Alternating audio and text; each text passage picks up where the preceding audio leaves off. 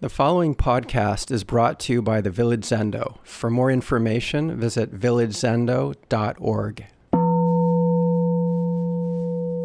Well, I was met this morning by uh, Joshin Roshi, who said, "Happy, um, happy holiday," and I had mixed feelings because today is Juneteenth, or African American Emancipation Day, or if you're from the South, it's called Emancipation Day.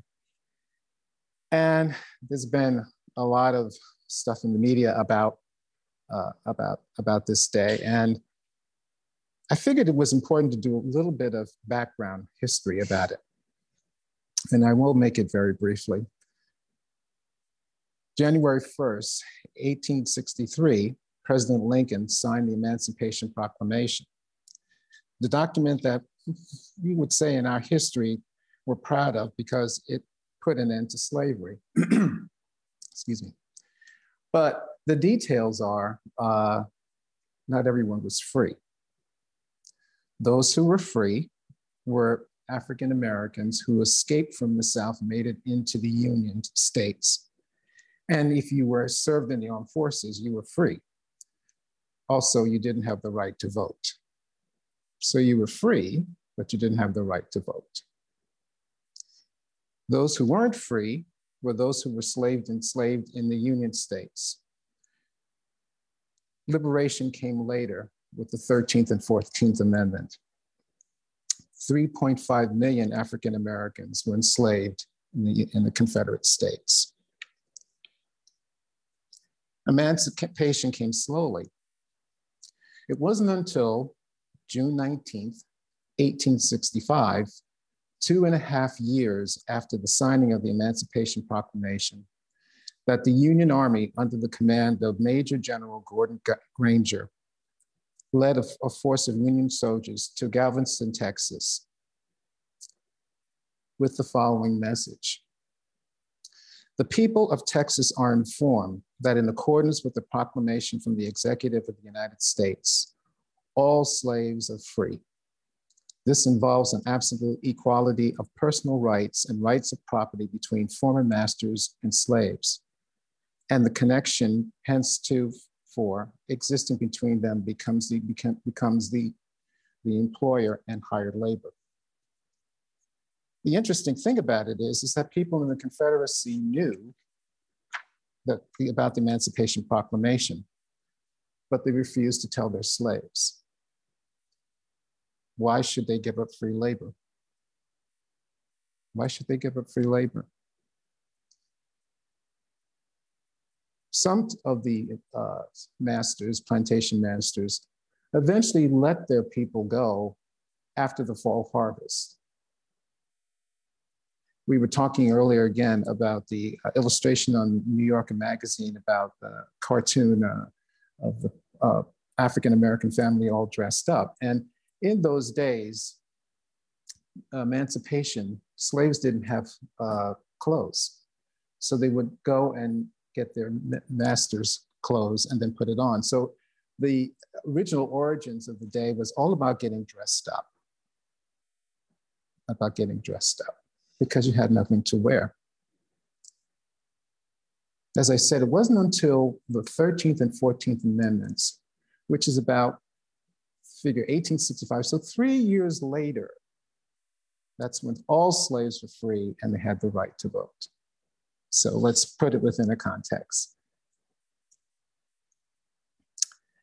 On a broader definition, it, the uh, celebration began to uh, manifest itself further north and to the west. Minnesota and uh, Minneapolis, rather, in Milwaukee, uh, hosted big celebrations, dressing up, barbecues, uh, rodeos, and all those kinds of things. A woman by the name of Opal Lee, at the age of 89, started to campaign about making Emancipation Day a federal holiday.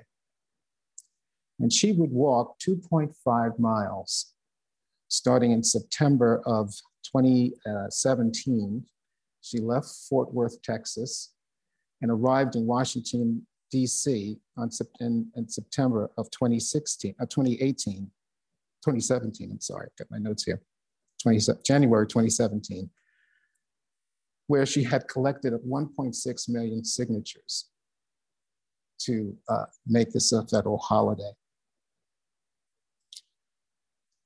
The holiday became official a year ago in light of George Floyd's murder, which we all witnessed on TV.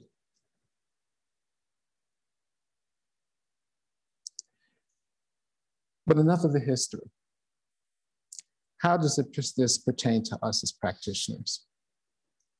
Well, I was thinking about this, and I was thinking about our four vows. Vows that we say, chant at the end of the uh, of a talk or a, a retreat or ango. The four vows, as I see them, are not a goal to be attained, but they're a process. We're all bodhisattvas, believe it or not. And so I see the, vo- the vows as a way of being ferry women and ferry men, carrying all beings to liberation, to help us see that we're not separate, but we're all connected. So I'd like to go a little bit through all of these four vows with you this morning and just kind of give you my PLV, my point of view on them. First one sentient beings are numberless. I, we vow to save them. Well, it's beings, right? We're here to save all beings, not a being. All beings. And that means that it, those beings extend to all of the everything that's around us the sky above us, the earth beneath us. We're all connected. And how is that done? Well, I, there's a koan, I think it's koan 32, about a non Buddhist questions the Buddha. And it goes that a non Buddhist comes to the Buddha and says, I want to be enlightened. And so the Buddhist just sits and is quiet. And then all of a sudden, he becomes enlightened. He bows and goes away. Ananda, his assistant, says, Well, that's amazing. You didn't do anything. How's it that happened? And the Buddha says something to the effect of a good horse runs even at the shadow of a whip. He goes on to say that there are all types of people just like there are all types of horses. And liberation comes slowly. You have to realize you're suffering before you can be liberated. And the way I see it is that, well, we're all horses in the same place. We have a choice either to run or to roam. We have a right to also eat grass and maybe have a carrot as a treat but we're all horses. And maybe our function is just to use our tails to wipe the flies out of our eyes.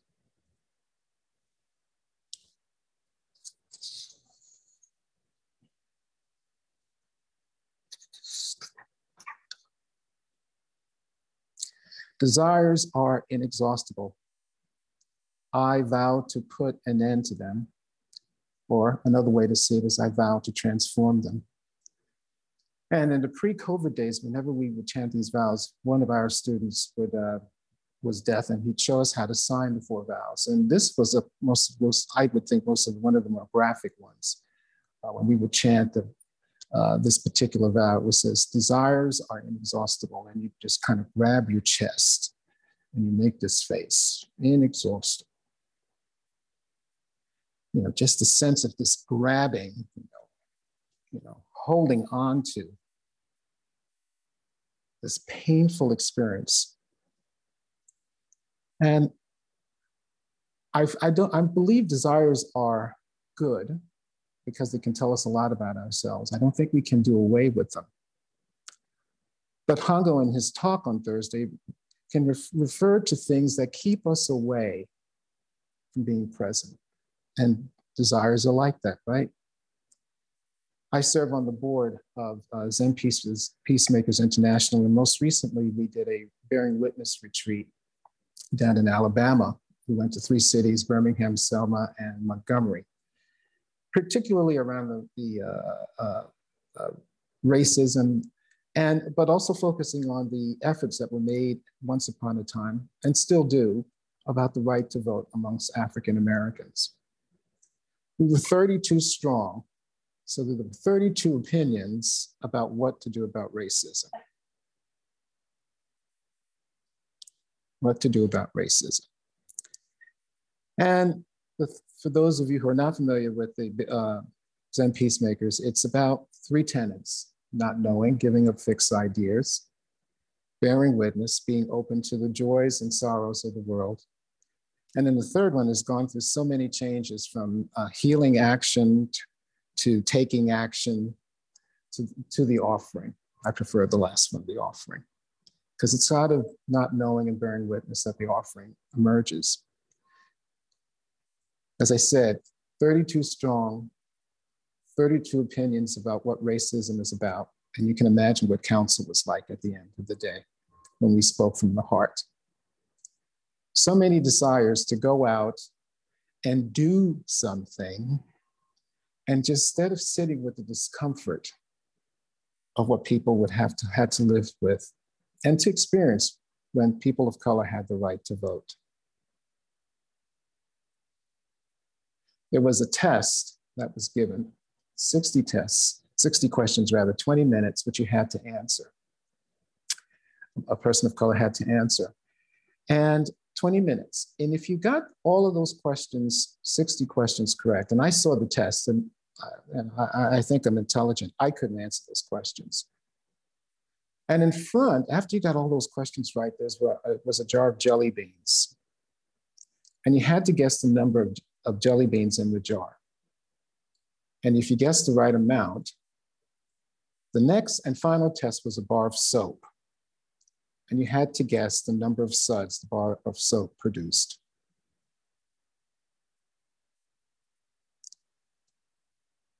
If you were white, you didn't have to take the test. If you were black, you had to take the test. And, and there are people who did pass, who lost their property, or who even lost their lives for the right to vote.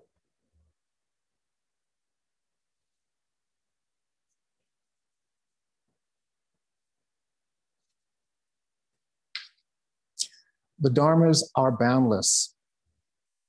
I vow to master them. Uh, one of our sister sanghas has the uh, another another one that I've shared with you before. The dharma gates are everywhere. I vow to enter them. When I hear master, other than the image of a white man hovering over people of color, I also think about power and control. images of, and we use it in our, in our, in our, in our study text, you know, someone who knows all the sutras, who can memorize all the sutras. And I was kind of inflicted with that image myself when I came in into Zen, you know, having to remember all the sutras and to be, you know, very Zen-like, you know, like Teflon, everything would slide off. But I don't see it that way.